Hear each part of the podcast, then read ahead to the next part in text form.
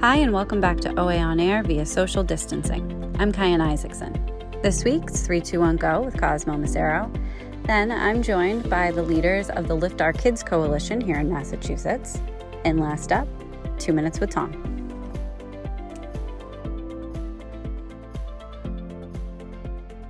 Hello and welcome to another edition of three two one Go on O A On Air, our weekly look into the world of public affairs, culture, business, and the economy. I'm your host, Cosmo Macero. Joining me here as always on three two one Go is Kyan Isaacson. Hello. Hello. She's the official voice of O A On Air, and there she is, Kyan. Good to be talking to you again. Always a pleasure, sir. How are you? Very well, very well. Here we are. Spring is, uh, we're well into spring. Um, on the brink of Patriots Day here in uh, Massachusetts. I guess less important out there on the West Coast, but uh, there you have it. Um, let's jump right in with some pandemic COVID nineteen vaccine-related material, particularly Johnson and Johnson, which is experiencing a bit of a public relations uh crisis right now uh, because of some complications, uh, side effects, and, and serious health consequences for a very small um, uh, a number of uh, people who've received the vaccine from uh, the Johnson and Johnson vaccine. Yeah, I mean, you know, tough week for the J and J vaccine. It was the last, you know, the most recent to be approved. Um, you know, people were already a little suspect of it, I think, because its efficacy was not quite as high as the Moderna or the Pfizer, uh, but it was only one shot. People really liked that.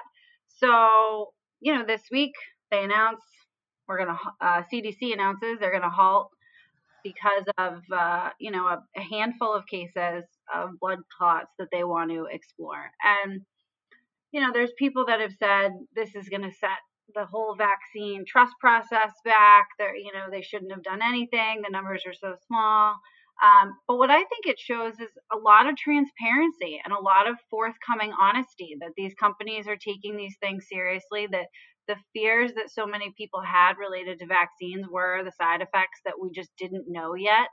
Um, and this is a company saying we're we we're looking at it. We're looking at everything, and I, you know, that that's a positive in my in my view. Um, but as they, you know, explore this, and with the assumption that they will bring the vaccine back online at some point once they figure out, you know, maybe those six people had something in common, or who knows what it is. But then they're going to have to rebuild some public trust um, in getting people to be willing to take their shot. And that, I think, is just really going to be focused on education.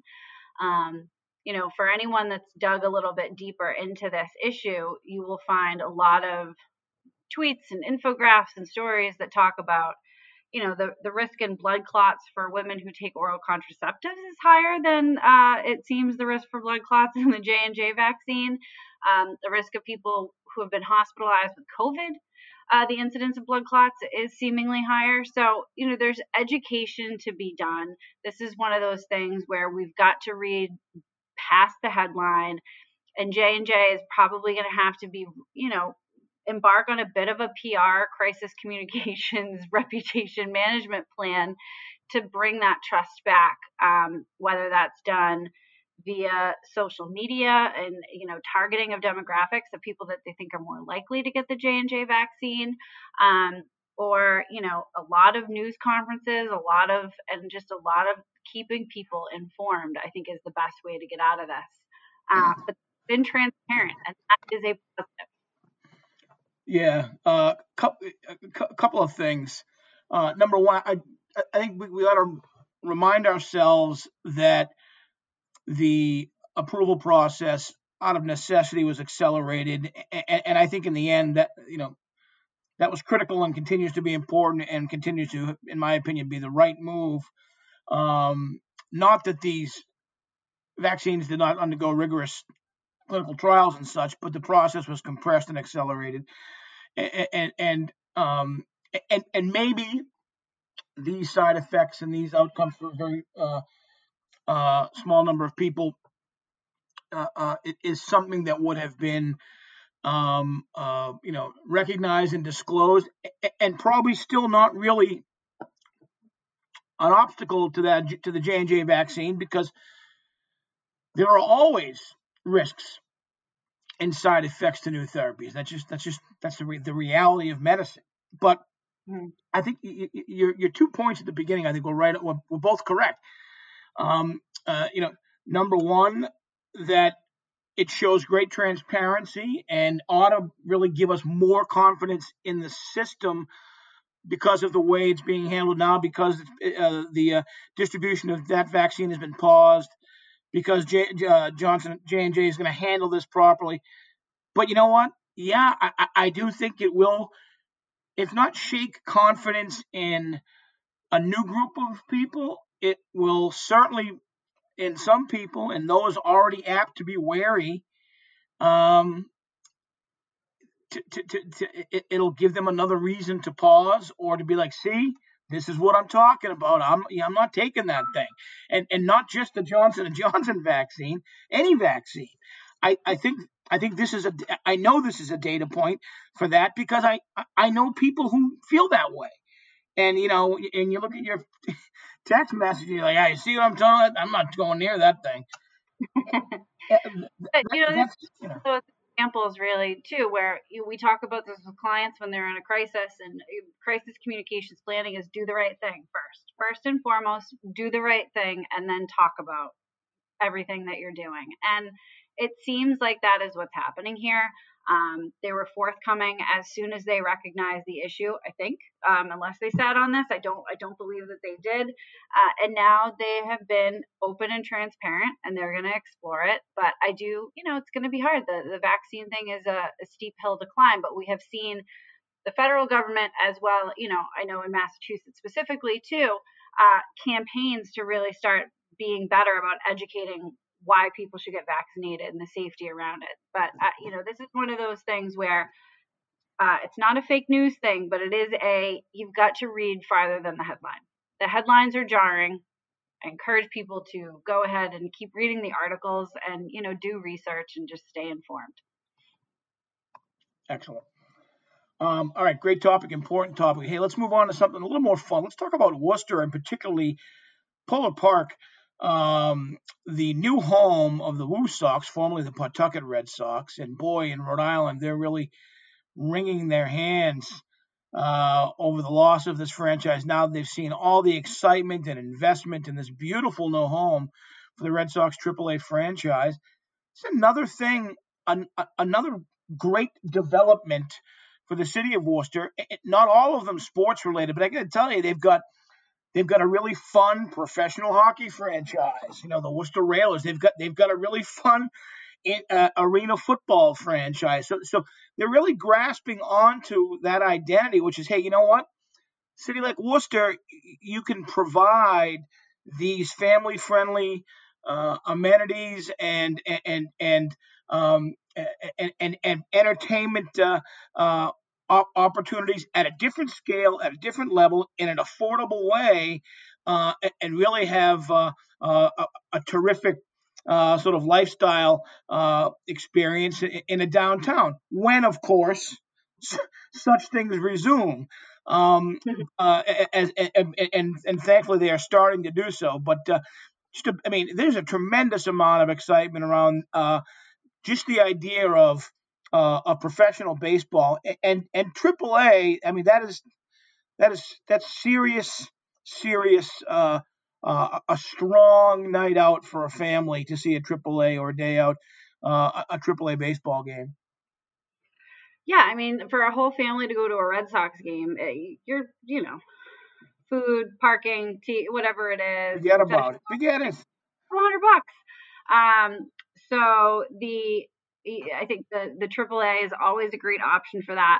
Look, Worcester is is having a reemergence in the last few years, and we've talked about that. We've actually ha did a whole episode focused just on Worcester um, on this podcast, I think, a year or two ago. Yeah, you know, the, the, the, the WooCast. It was the WooCast. Cast. Um, the the growing brewery scene, the restaurant scene, um, you know, Polar Park now, uh, bringing the bringing the Woo Sox to town. They're, they've basically said, we're not Boston. We're never going to be Boston, but we can be Worcester, and that can be great too. And it's been really remarkable to see the change in that city, even in just the last decade, really. The growth, but also just the emergence of a new culture, um, finding ways to bring in businesses, but also then to attract the young people working to come to Worcester instead of, you know, making the hike to Boston. Um, and this is just one more thing to add to the list. Yeah. And, you know, we talking about lifestyle and uh, entertainment, but let's just talk about living and, and the the adaptations people have made in terms of flexibility and, and remote work really opens up a whole new uh, world to folks who are like, hey, you know what, I can get a, a terrific living experience in, in, in, in downtown Worcester where and, and still have, you know, and still work. In, in at my job in Boston where I can't afford to live uh, and, and have the best of both worlds. That's a real opportunity now uh, because of uh, different work styles. There is a tremendous amount of high quality, terrific uh, downtown Worcester housing development, loft development. Let me do some, one of my favorite things. Let me talk about a seven letter client, Trinity Financial, uh, a, a developer of, of uh, some of the most impactful Um, uh, affordable and mixed uh, and mixed income housing uh, developments in the Commonwealth. The Courthouse Loft Project is, is is one of the anchors of that initiative in downtown Worcester. Uh, future home of the Major Taylor uh, Cycling Museum, and uh, it's it, it is one of the most um, you know breathtaking um, uh, reclamation projects and adaptive reuse of a historic building, the old Worcester Courthouse. That's that's one example that I they care a lot about because I work with them, but th- there's a bunch of examples like that. So, yeah, um, I guess this is a, a little mini infomercial for the city of Worcester, but there's a lot going on, and it's pretty exciting. Absolutely. Go go to Worcester. All right. All right. Let's um, let's close out with uh, with some discussion of Bernie Madoff. The late Bernie Madoff. It was announced this week he has passed away. He passed away at age eighty-two in jail, serving a one hundred fifty year sentence. I, I bring it up for a specific reason, um, and and that is and and that is really to, to sort of look at the flip side of of reputation, and and, and meaning where repu- where reputation can get you, uh, even if you are essentially pulling. Uh, You know, pulling the wool over everyone's eyes, including the most sophisticated people. Um, uh, Bernie Madoff behind the single biggest and most economically devastating uh, uh, uh, financial Ponzi scheme in American history. Uh, just billions of dollars of investor money uh, lost down the drain. Uh, a tremendous fraud. His own family uh, turned him in. It's just a terrible story. But he was able to get to that position over many years because he was able to build up his reputation and uh, on Wall Street, in the markets, in the media, with investors, mo- largely, at least initially, by word of mouth. People were like, I- "I've got, I need to get Madoff to take, you know, to take a, three million of, of my dollars because I got to be with that guy and his firm," and and and. and um, Harry Markopolos, who's quoted in the Boston Globe today, along with Michael Trotsky, the head of the uh, Mass uh, uh, Mass State Pension Fund, talking about the lessons of Madoff. His big lesson is, until you can prove genius, assume fraud. Uh, and, and that's the ultimate skeptical view, and, and that's the view he and, and, and not enough others took on Bernie Madoff. Uh, and that allowed him to build this tremendous reputation, which was based entirely on fraud and fiction. I mean, he, you've said it all. It's a little bit of like the first situation, right? Like he, he did this, so then he got this, but he didn't really have that. And then he got more because of the NASDAQ. Like it was all, you know, it's smoke and mirrors at its finest, but it really does go to show that if you can convince people that you're someone, you can become someone. Um, And he didn't take it upon himself to then say, okay, now that I am someone, I should perhaps do something about it. He just kind of kept up with the Ponzi scheme. But um, yeah, it's it's scary. And, you know, I think that the Globe story closes out too, really just as a reminder for all of us, right, is that how quickly we all forget. Um, and the lessons learned, uh, you know, we will probably unfortunately see history repeat itself at some point, but that's on us, right?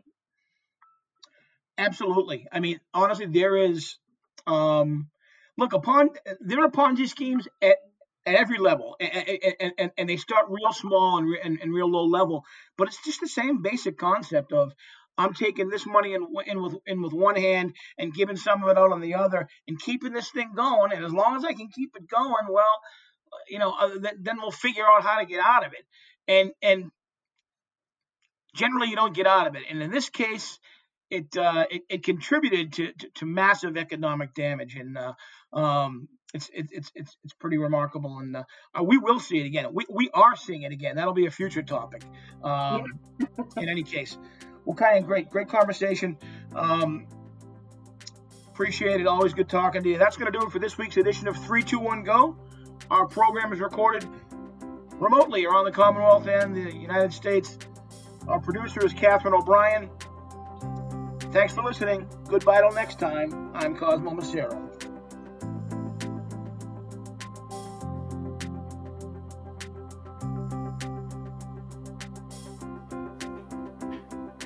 Hi, everyone. I'm joined today by the co-leaders of the Lift Our Kids Coalition here in Massachusetts, Deborah Harris of the Massachusetts Law Reform Institute and Naomi Meyer of Greater Boston Legal Services. First, thank you both for joining me here today. Thank you.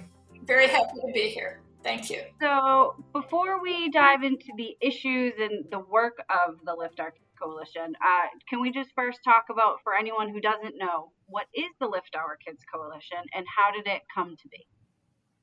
Uh, the Lift Our Kids Coalition is a coalition of organizations and individuals that came together specifically to address issues in the Massachusetts cash assistance programs for very low-income families and individuals. We first organized in the fall of twenty sixteen to take on Massachusetts welfare rule that barred benefits for children who had been conceived while the parent was receiving cash assistance. That was known as the family cap rule, and our initial initiative was called Lift the Cap on Kids, which was ultimately successful in April of two thousand nineteen when the legislature overrode the governor's vetoes of family cap repeal. And then meanwhile, we also began a campaign to address very low grant levels in Massachusetts. We began that campaign because when we were working on family cap repeal, we talked about the fact that the grant was only five hundred ninety-three dollars a month for a family of three. But if one of two children was excluded by the family cap, the grant was only four hundred eighty-eight dollars.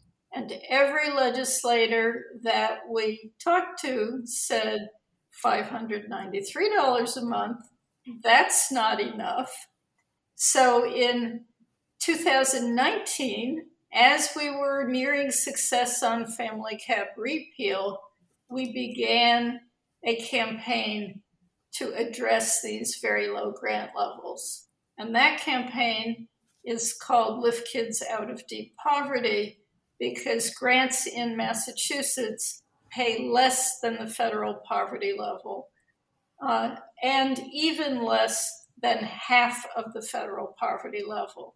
Half of the federal poverty level is known as deep poverty, and cash assistance grants in Massachusetts pay barely two-thirds of the deep poverty level. So I have to confess that before working with this coalition and both of you, I did not know that deep poverty was a thing, um, which is I don't know, I, I, but I, I assume that I am in some good company. Um, so you you explain the deep poverty levels. How many children, families, individuals in Massachusetts are currently living in deep poverty. And historically, I guess, what has Massachusetts done, or and sometimes not done, um, to assist these people? Well, right now, um, there are about twenty-six thousand families uh, receiving cash assistance under the T A F D C program. That's Transitional Aid for Families with Dependent Children. And about twenty thousand households, mostly individuals, um, receiving E A E D C, the other cash assistance program for uh, elders and people with disabilities. Um, and so all of those households, um, about forty-six thousand, are living in deep poverty um, if they're uh, relying on these cash assistance benefits to get by. The, the maximum cash assistance grant currently for a family of three, typically a mom and two kids, is six hundred fifty-two dollars a month. The deep poverty le- le- level for a family of three is currently nine hundred fifteen dollars a month. So it's obvious that families who have no income other than cash assistance, which is a significant number of cash assistance recipients, are living well below the level of deep poverty. Uh, and talk a little bit, so prior to this past year, when we saw a ten percent increase uh, in Massachusetts for this grant, and there's a lot of details around that, but when was the last time that Massachusetts had done anything? Because part of the issue here, when we talk about, you know, how little this money is, at one point it perhaps wasn't very little, but it hasn't increased with inflation. Um, and partic- you know, it, even just looking at the last year, how much more expensive things became amidst the pandemic, whether it was toilet paper and cleaning supplies and food, or rent and, you know, utilities. Yeah, so it, you're absolutely right that um, the big a, a big issue, the issue that we're trying to take on is the fact that um, our cash assistance programs have not been adjusted for inflation. So benefits were never very much, but uh, the T A F D C, or cash assistance for families, um, once upon a time uh, was more than the deep poverty level. It was never at the poverty level, but it was more than this, you know, half the, the federal poverty level. Um, and uh, but because of inflation and the fact that there's no cost of living adjustment to account for inflation, grants have lost their value over the years. Um, in fact, half of their value over the last thirty years. The last increase to the T A F D C grants um, before this year was in the year two thousand. There was a there was a ten percent increase in the year two thousand, and then there were no increases at all, resulting in this dramatic loss of value due to inflation um, until January of this year, when our our campaign um, uh, was very excited to um, uh, see that the legislature did increase uh, grants by ten percent uh, effective. Uh, it, so they did this in the F Y twenty-one budget, uh, effective January uh, twenty twenty-one. And so, as Deborah said, a grant for a family of three is now, uh, the maximum grant is six hundred fifty-two dollars a month, which is definitely an improvement over five hundred ninety-three, which is what it had been before. And yet, um, you know, as we talk to families and we talk to the many, many organizations who, who work with them day to day, um, it's still nowhere near enough. And so we know that that was, it was a step in the right direction. Um, but to your point, certainly not enough to really change the trajectory, so to speak. But we have heard from a lot of parents, particularly mothers, um, as part of our coalition and our the campaign's work. Can you guys talk a little bit about what some of them have said that this grant, like what the change has meant for them and would mean for them in terms of what they can or couldn't afford um, on a month-to-month basis. Do you want to take that one, Naomi? Um, sure. Yeah. Um, you know, I have heard from clients who were very excited about the increase that happened in, in January. Um, you know, getting a ten percent increase on your income is significant no matter what, and it meant, you know, being able to buy uh, more food uh, in, in many cases was the number one thing. Families, almost all families on cash assistance do receive SNAP benefits as well, but SNAP benefits are not enough to cover an entire uh, healthy food budget. You know, one mom has talked about how difficult it is to buy Uh, fruit for her kids, who, and uh, she has a young son who really, really wants fruit, um, and how she struggles to to provide him with a few pieces of fruit um, whenever she can. And so having another, uh, you know, sixty bucks a month means she can buy some more fruit. um, you know, she's also talked about, so you mentioned, you know, added expenses of the pandemic, and that's, of course, very real. She's talked about buying school supplies because the kids are studying from home, although they may be going back soon, but they have, of course, been home for months, um, buying face masks for when they do need to go out. Um, but aside from those pandemic specifics, you know, there's just endless ongoing needs. We hear from parents all the time about how hard it is to try to keep um, their children in clothes and shoes that fit because their kids just keep growing. They tend to do that. They yeah. tend to do that. And, um, and keeping up with it, you know, is a real challenge on the benefits that they receive. So as I said, we've heard tremendous gratitude for the increase that took place. And yet, of course, it's still just not nearly enough to really meet all their needs. And we've also, you know, one of the things that we hear from moms a lot is how, how painful it is for them to not be able to provide everything. You know, they want to do the best for their kids, just like every other mom. And one mom, for example, was saying, you know, she's in school, she's studying to try to, you know, improve her credentials so that she can get a better job uh, in the future. But right now, while she's needing to rely on cash assistance and can't give her kids everything that she knows they need, how hard it is sometimes to even focus on her classes because she's just so distracted with, with her children's needs and her her stress about not being able to meet them. Yeah.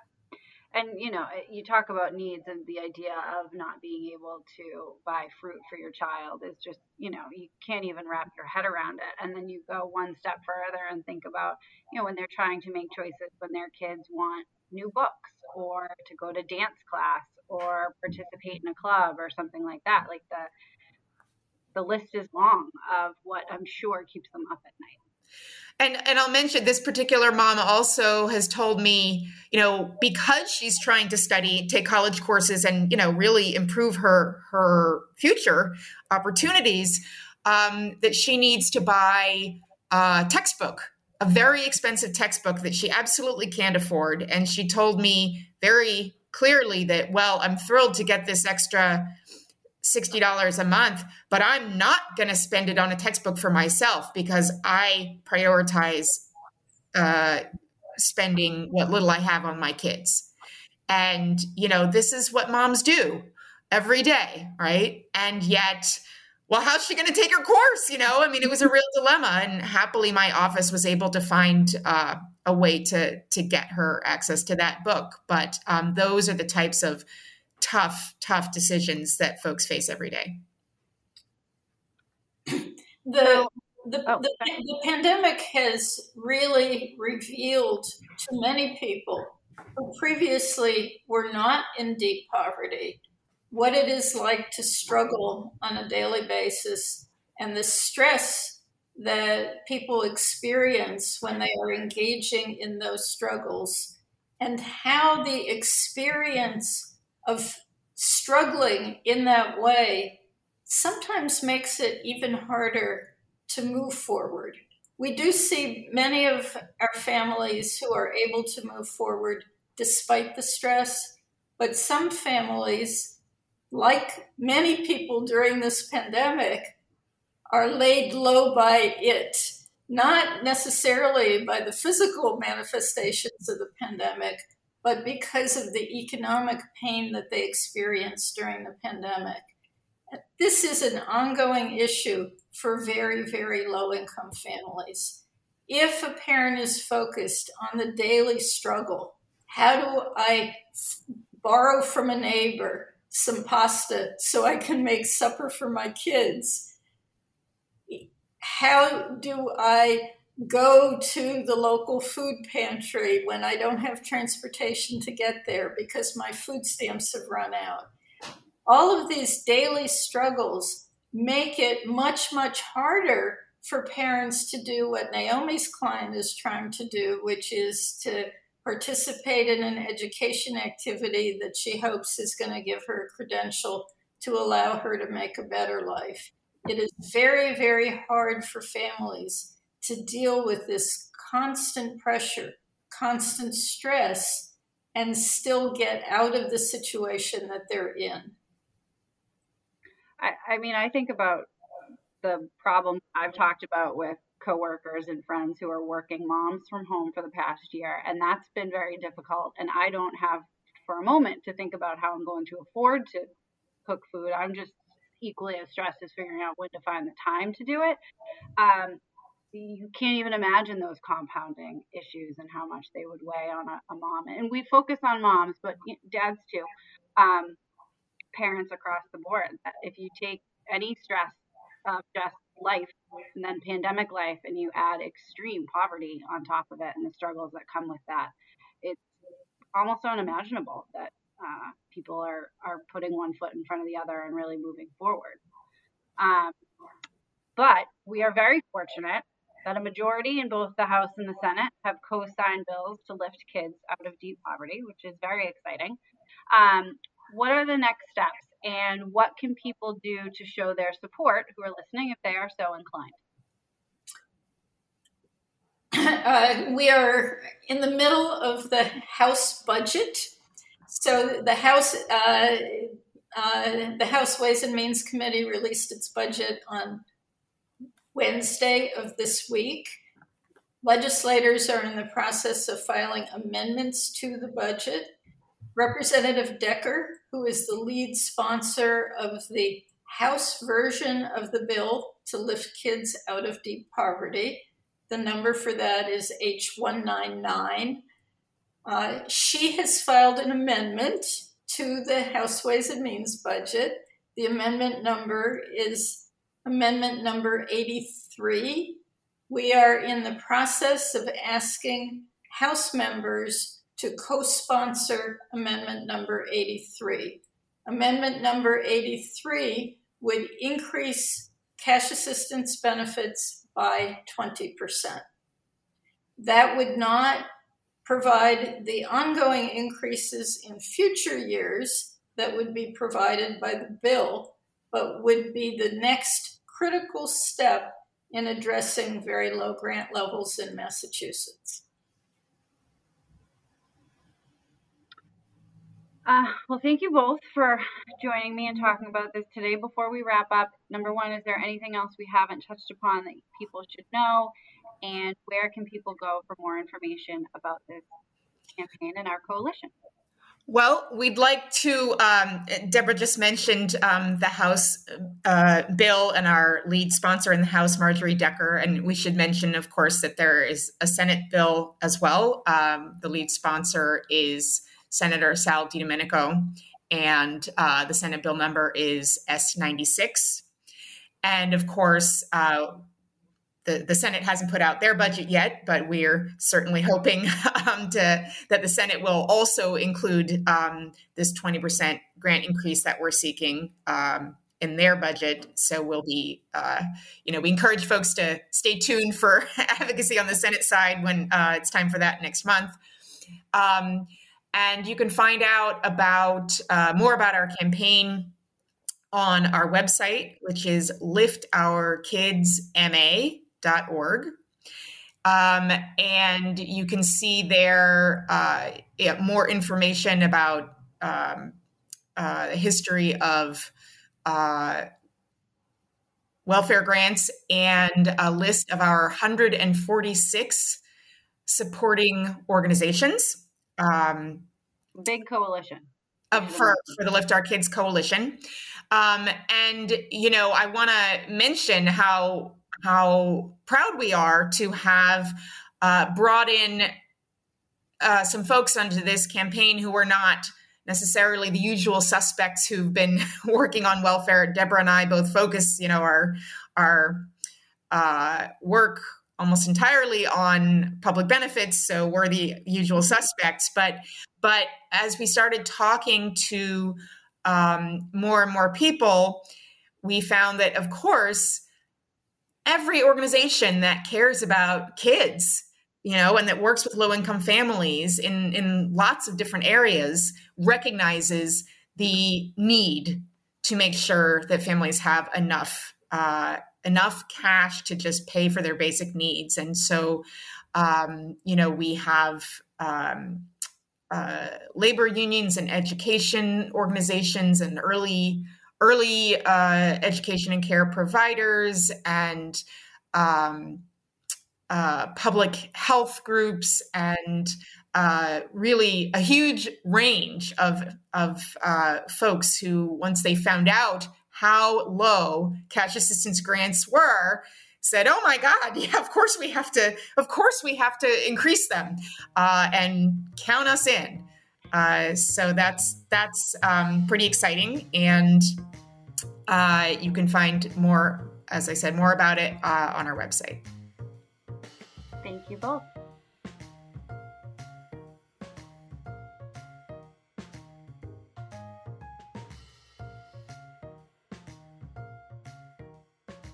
Two Minutes with Kyan and Tom. How are you, Kyan? Good morning. Two Minutes with Tom. There it is. Okay. Stop renaming our segment. It confuses the people.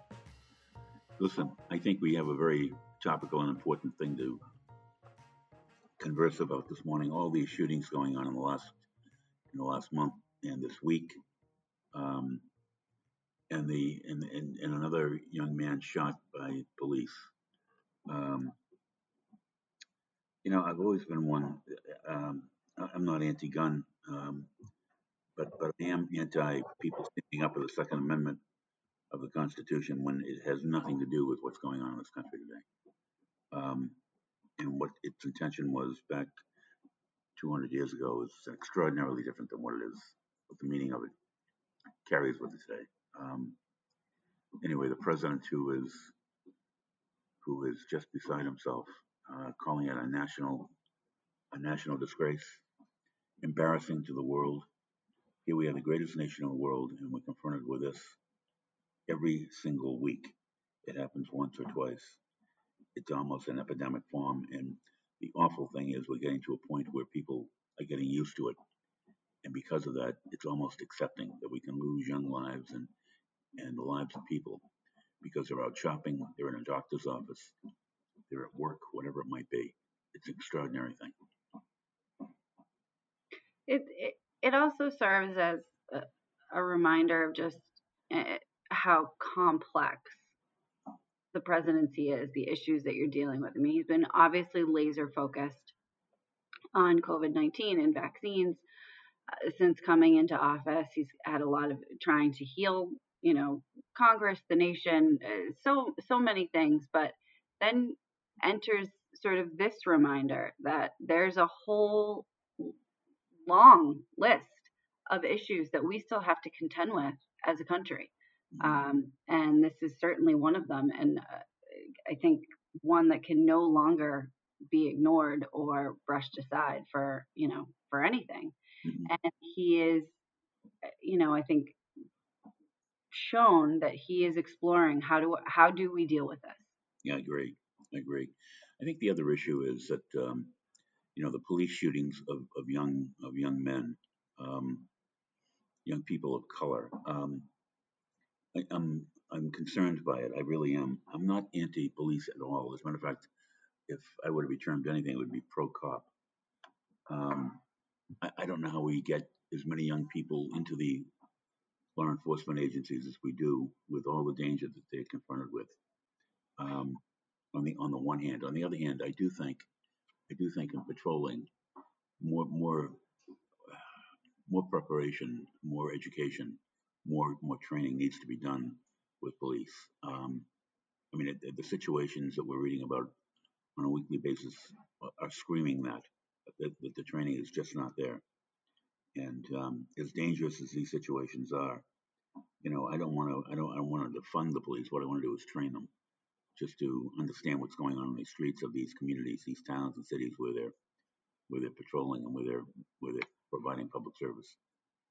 Yeah, and uh, you know, we've seen conversations and about how do you deal with inherent bias that you don't know that you have, which seems to be at play in a lot of these instances. And I am that's pure conjecture, um, but these issues are real, and we're not we haven't quite figured out the best way to to deal with them. And until we do, you know, I'm, I'm with you. I'm the daughter of law enforcement. Um, I know the very, very best of of them, uh, but it's it's a tough it's a tough spot, and yep. Something has to be done. Whatever we have been doing is not working, um, but you know that's no easy fix either. And it's it is just sort of this.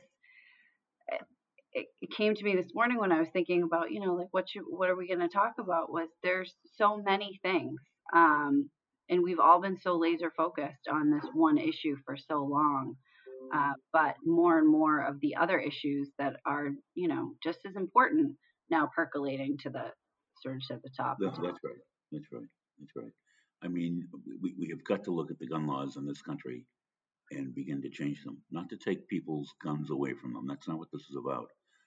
But we, we really need as a nation to ask ourselves, do we need do we need some of these these these military arms that people are carrying in a society? And you know, the, the I think the answer is no. And it's it's it's not just it, it's not a first step to you know to banish all guns. What it is is just putting some reality into where we are on a day-to-day basis. These killings have got to stop. Anyway, um, I, I, my heart goes out to the ravished families of people who have died, whether it's at the hands of a pistol of a policeman or whether it's somebody in a supermarket. It's a, it's a very, it's a terrible situation. Anyway, there will be a brighter day. Thank you, Tom. Thanks, Kyan.